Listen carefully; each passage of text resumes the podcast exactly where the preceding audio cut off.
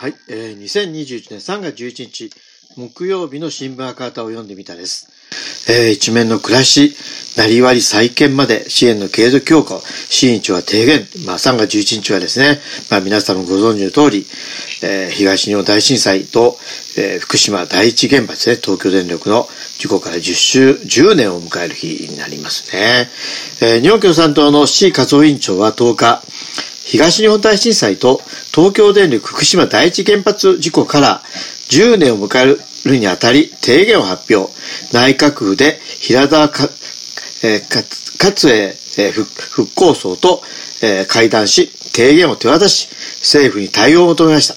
国田刑事国対委員長、高橋静子、えー、衆院議員、岩内智、えー、上智子両参議院が同席しました。提言は全文2面ということですね。提言はこの間行った岩手、宮城、福島の被災3県の自治体や住民らとの混乱などをもとにまとめたものです。1、期限を切った支援策の縮小廃止をやめ、被災者に寄り添い、暮らしとなりわいの再建へ支援の継続強化。2、原発推進のために福島を切り捨てる政治を変える。3、東日本大震災の教訓を生かす政治に変えるの3本柱がなっています。平田復興層との会談で C 氏は、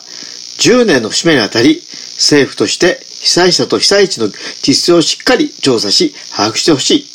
そうしてこそ支援の継続強化を図ることができると強調。現状は十分な調査把握ができると言えないと述べ、宮城、ミーレンの20年度の調査では、災害公営住宅の住民の3割が健康状態悪化であり、6割が、えーえー、抑うつ傾向にあると、の状態にある。健康状態を国として調べる必要がある。在宅被災者の実態を捕まえていないと指摘しました。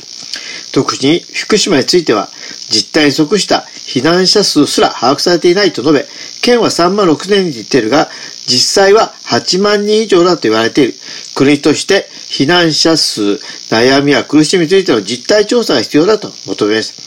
産業となりわについては、政府のグループ補助金の返済の時期が来ている。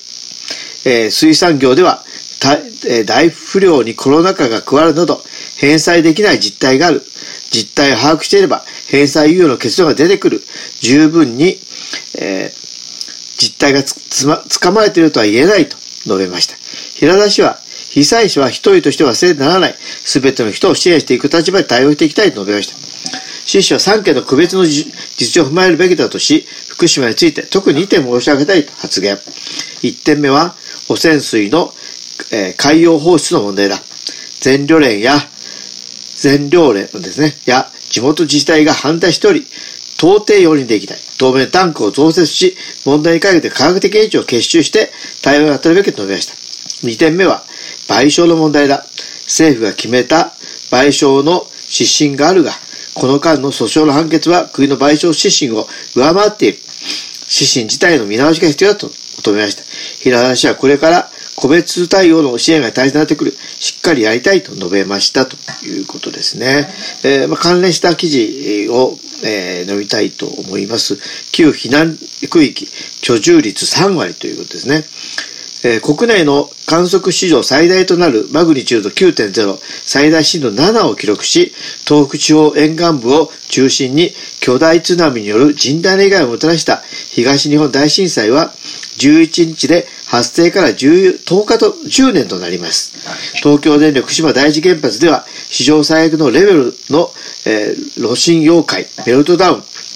事故が発生しました。岩手、宮城、福島の3県を中心に、全国で今なお4万1000人以上が避難生活を続けています。中でも福島県の避難者は約3万7000人に上ります。全、全町避難が続く双葉町など福島県の7市町村に残る帰還困難区域を除き避難指示は解除されました。